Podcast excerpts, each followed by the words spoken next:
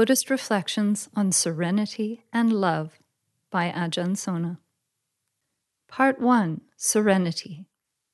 The breath is a royal road. Ajahn Sona. Chapter 1 As a Child. So we're off to a very good start. You've taken the precepts, arrived at the monastery, and made a great effort to get here as well. The intention just to go on a substantial retreat like this needs to be formulated, sometimes months in advance. And all that effort is not something that is an impediment to it. Actually, it's something which enhances it. To make an effort over a period of time stay with a determination, and then carry that out is a very good message to oneself. It sounds strange to be talking about messages to oneself, but we do talk to ourselves. We tell ourselves stories, and every time we do, we train ourselves. One of the features of the eight precepts and the five precepts is to abstain from false and harmful speech. What happens psychologically is that if one indulges in false and harmful speech, these become little circuits that feed back on themselves. If one has to misrepresent reality to others, then one ends up misrepresenting reality to oneself. Then, after a while, we become uncertain about what reality is. It no longer becomes a story. We genuinely get lost, and then we can't recover it. This is the nature of the truth. It is very, very important to tell ourselves the truth, to speak at least not falsely to others. Everything we do is a feedback circle. And when we make determinations to overcome distances and time and all the other things that have to be done to go on a retreat, we're telling ourselves some very brave and clear messages. That your inner life is important, that the quality of your life is paramount and that your life is made within you. It's not an external feature. And you're also committing to the results that come from practice and work on the mind itself. So to make such determinations transforms you. We're always changing, but we have choices about how we will change. If we decide not to do these things, we give up, we feel lethargic, we don't have hope, then that is exactly the reality we will create. And so the beginning of this retreat is not now, but started weeks ago, and for some of you, years ago. Some of you have been to retreats here on several occasions over the years, and those are all still playing themselves out. The results of those retreats are still affecting and changing you. They are being put into this complex structure called the mind, but it's not the mind alone. That's not really the important part. It's the emotional life, the emotional quality of our life. And all of the teachings of the Buddha are about that. They're not about ideas. Ideas are only useful if they lead to the end of suffering. And the end of suffering is just one way of putting it, it's the negative way of putting it. Obviously, what remains after the end of suffering is truly profound well being and happiness. And that is the unabashed goal of the Buddha. What he says about himself is that he dwells unshakably in well being. He's purified the emotional structure. He also says, I have many thousands of disciples that have done the same thing to one degree or another, some to a profound degree, some to a lesser degree. And I have many thousands of lay disciples who have done this as well, transformed their lives and purified the emotions. So, this is a transformation of emotions. You have to understand a little bit about how they work. Those are the ideas in the suttas, the discourses of the Buddha. There are ideas, some fancy ideas like dependent origination, which is causality in the mental emotional structure. But remember, it's not about sophisticated ideas, it's about powerful techniques for changing your mind. This is a kind of technology for these modern times, when we really don't have any such technology regarding the emotions. We've got all kinds of gadgets now, people playing with biofeedback and such things. but they are not as effective as the structures the Buddha offers. One of the differences Buddhism has with modern psychology is that modern psychology's approach is through the intellect and through analyzing the story of one's life. The Buddha is different in the sense that he is questioning the validity of the story itself. He's saying, it's a story, but there isn't a character behind the story. The story is fiction, and the character is fictional as well. Fortunately, Otherwise, there wouldn't be a way out. All you'd be able to do is modify the story. So, actually, he's asking you to see through the story of your own life, and even deeper, the story of your own self. The very sense of your own self is a fabrication of various unexamined assumptions. So, how do we do this? This retreat is unique in the sense that I'm going to try to stay on the topic of breath meditation the entire retreat. I will bring in other things, but my primary purpose is not to give you a smorgasbord of meditation techniques, but to concentrate primarily on breath meditation. And quote, breath meditation is a very meager description for what's really going on here. There are incredibly profound possibilities. Your life, the value of your life, is in your emotional structures. And we can utilize this breath as a means to put you into an utterly different zone.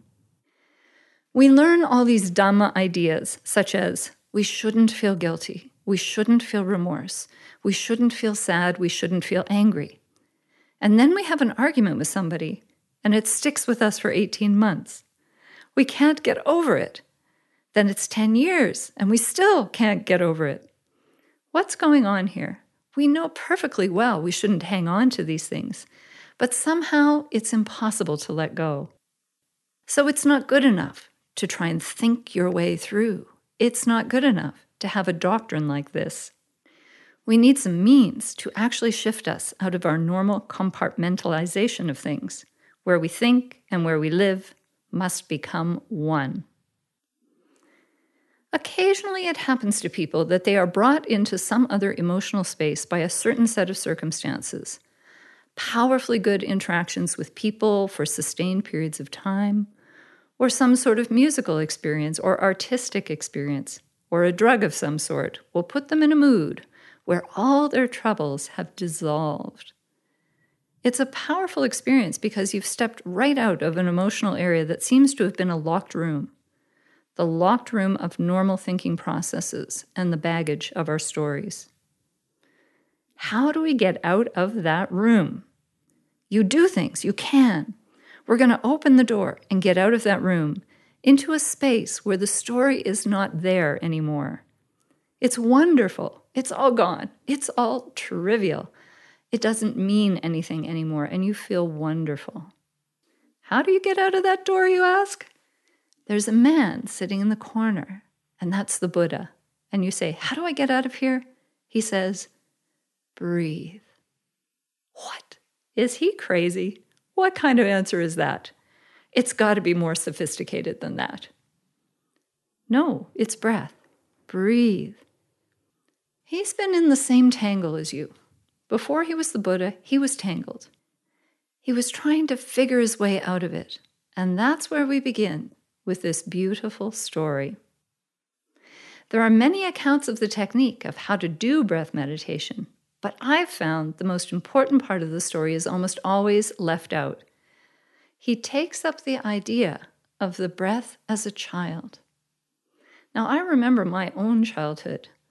I'd be lying there, seven years old, eight years old, on my back, especially in the summer. It's still light out, and you're supposed to go to bed, and you have nothing to do. So I'd start to notice that I was breathing. As a child, you do blunder across that. I think everybody must have. Of course, though, I've had a lot of time to remember things. I've been just living the meditative life for 35 years, and often in places where there's nothing else to do. So sometimes you remember your childhood and so forth. I remember all these experiences and how you can become aware of the fact that you're breathing, and what a strange thing it is. It just goes by itself. I think it's very important that the preliminary story of the Bodhisattva's struggle towards enlightenment begins with him leaving the palace, his dismay with ordinary life, even a very good material life. Dismay is a sign of a sophisticated, very sensitive person. The things other people do to spend their time, he just doesn't understand. They are too shallow. It's not enough. It just cannot be enough. He's not an ordinary person. For him, it's so unsatisfactory that he has to go in search of something more profound. He's looking for the big vision of life. At some point, it has to become overwhelming to him that life just goes by and you die, and you can lose everything along the way as well. How do you make sense of that? So that's what drives him out.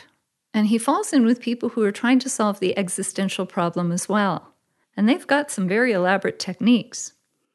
They've got authoritative statements about absolute truth.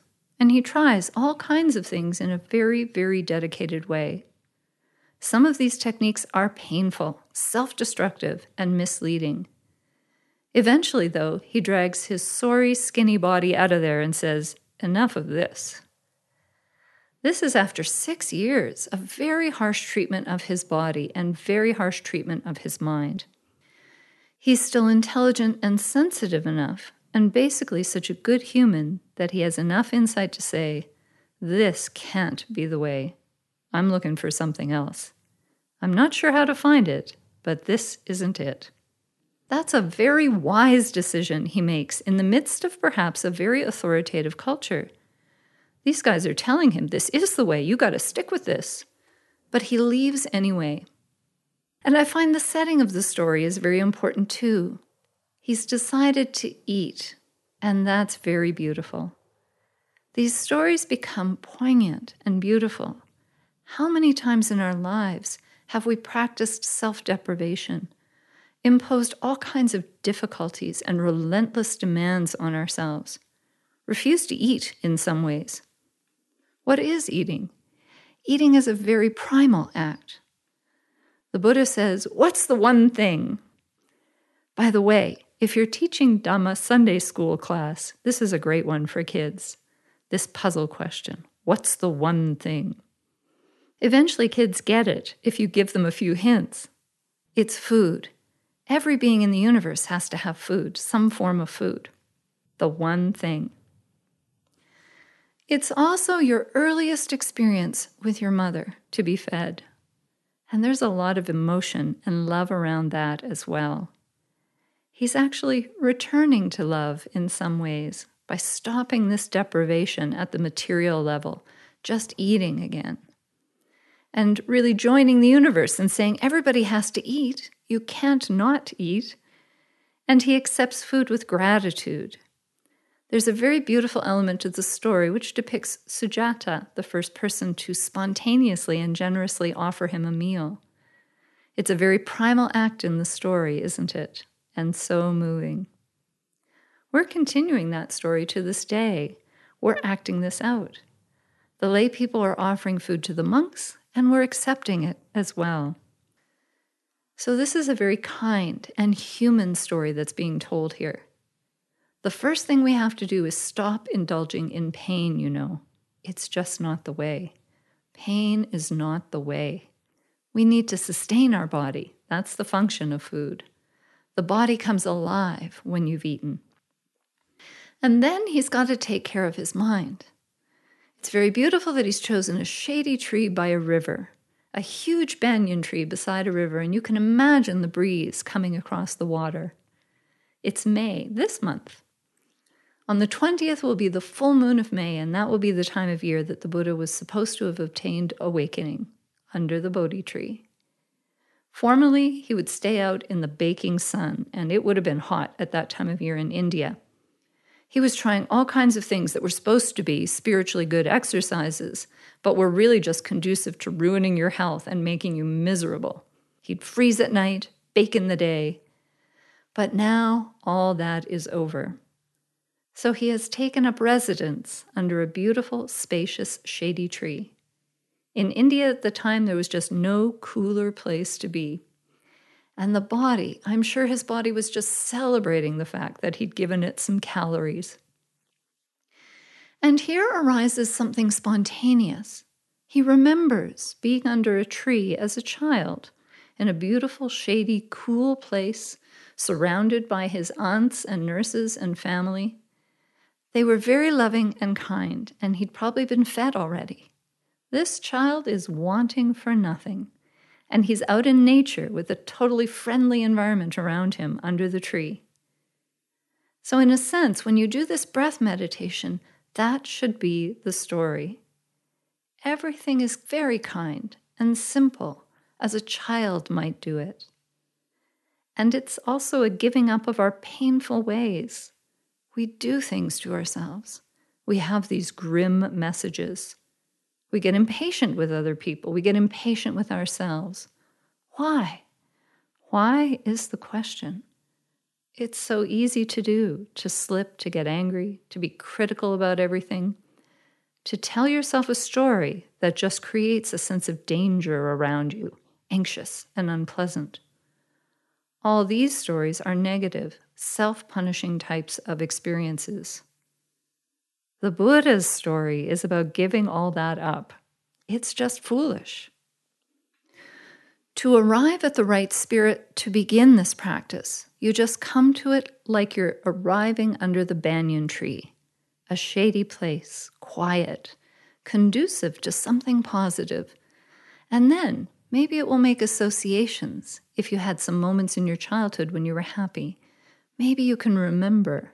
He did. He remembered being a child and going into a state of bliss. It's called the first jhana, deep meditation but it's really just a blissful state, empty of thought.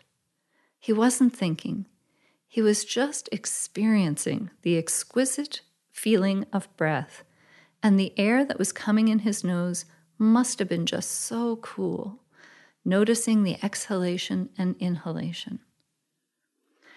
As a childhood memory, obviously it's not anything yogic. It's not some archaic or esoteric technique. He's a kid. He doesn't know any of that stuff yet. There's no control to it at all. The mind is surrounded by a sense of loving kindness and protection. His defenses can be dropped, anxieties are gone. He's remembering what it was like to be a child, when he could just sit and just feel the breeze against his face and breathe gently. Then the Bodhisattva thinks remember, he isn't the Buddha yet. That was a harmless pleasure. Nothing bad could come of that. He's given up all the sophisticated things he's learned from six hard years of really relentless grind. And he's given up the shallow pointlessness of his previous life in the royal court, which was not painful, but just not enough, shallow. And somehow he's intuited. I guess I had to go through that. Sometimes in life, we feel we had to make some mistakes before we could realize where to go. So, in some ways, yes, he had to experience the painful in order to come to this. It's a very simple but profound realization. It's very beautiful, which is like a lot of scientific discoveries. Scientists talk about them having a quality of beauty to them simple, beautiful, elegant. And this is one such in your face kind of realization.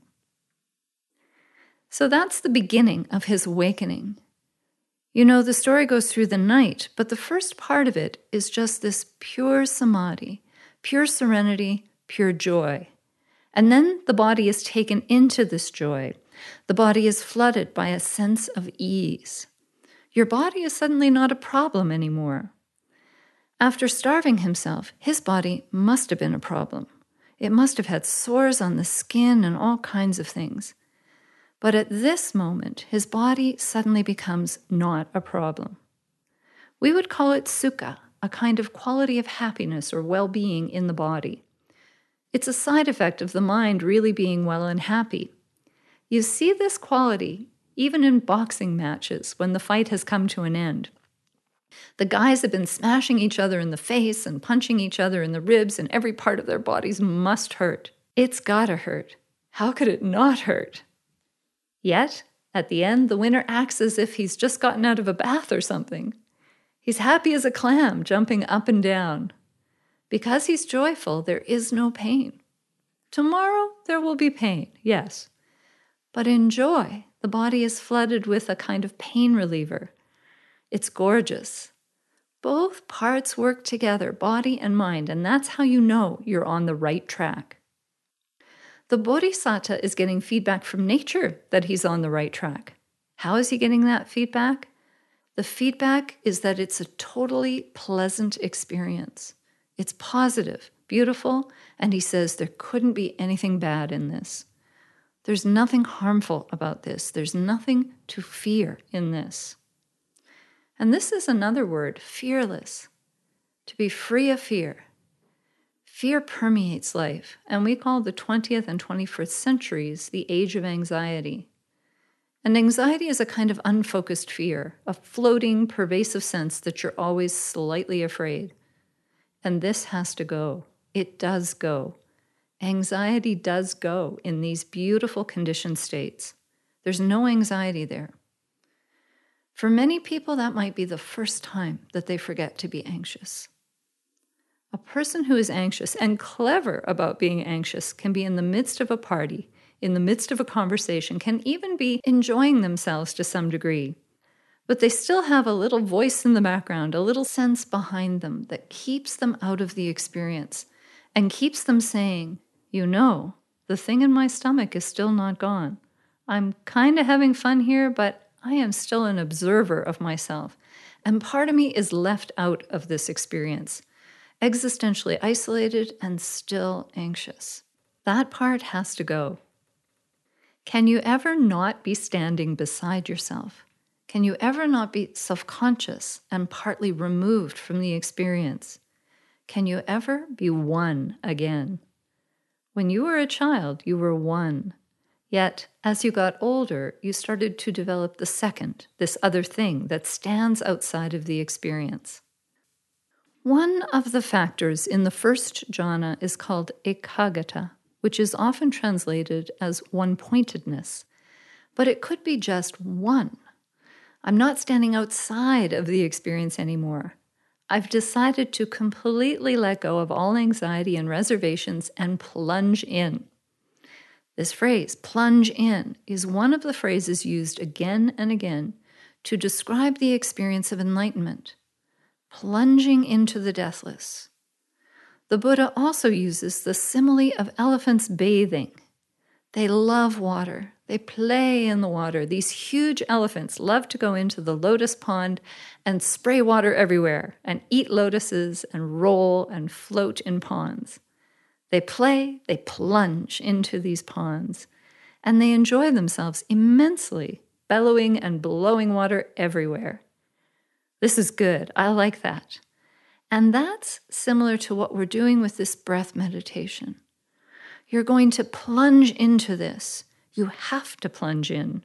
You cannot be Canadian and merely touch your toe in the freezing cold water. One of the most famous sayings in Canada is It's not bad once you get in. Our water never really gets warm up here. But as a kid, you keep going into these ice cold lakes and you learn this phrase it's not bad once you get in. So, in meditation, you have to eventually abandon your second thoughts, your self consciousness, your anxiety, and go in because it's entirely blameless and nothing to fear. One pointedness is also wholeheartedness. None of you, none of yourself wants to be doing anything else. You're not partially in it, you're entirely immersed in the experience. Nothing is left out. So much of our life feels like part of us is not there. Part of us would rather be somewhere else. And these days, with all the multitasking, part of you has to be somewhere else. You can never just be here doing this. Some part of you always has some other agenda and a calendar and an appointment or something like that. But you get used to it. You believe after a while that there's no alternative that this is the way life is. This is called resignation. You resign yourself to this. You give up even any stories of alternatives. But this is just a story. There is an alternative. There is some other way. You should not give up on this. And this is where we're going with breath meditation. This is just a means to an end. The breath meditation is a means to an end and to something very, very simple.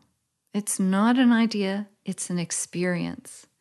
You're going into a pond and swimming, maybe floating on your back, staring at the sky, or getting out of that pond and sitting under a tree and feeling very refreshed and relieved and not wanting to be anywhere else in the whole world ever.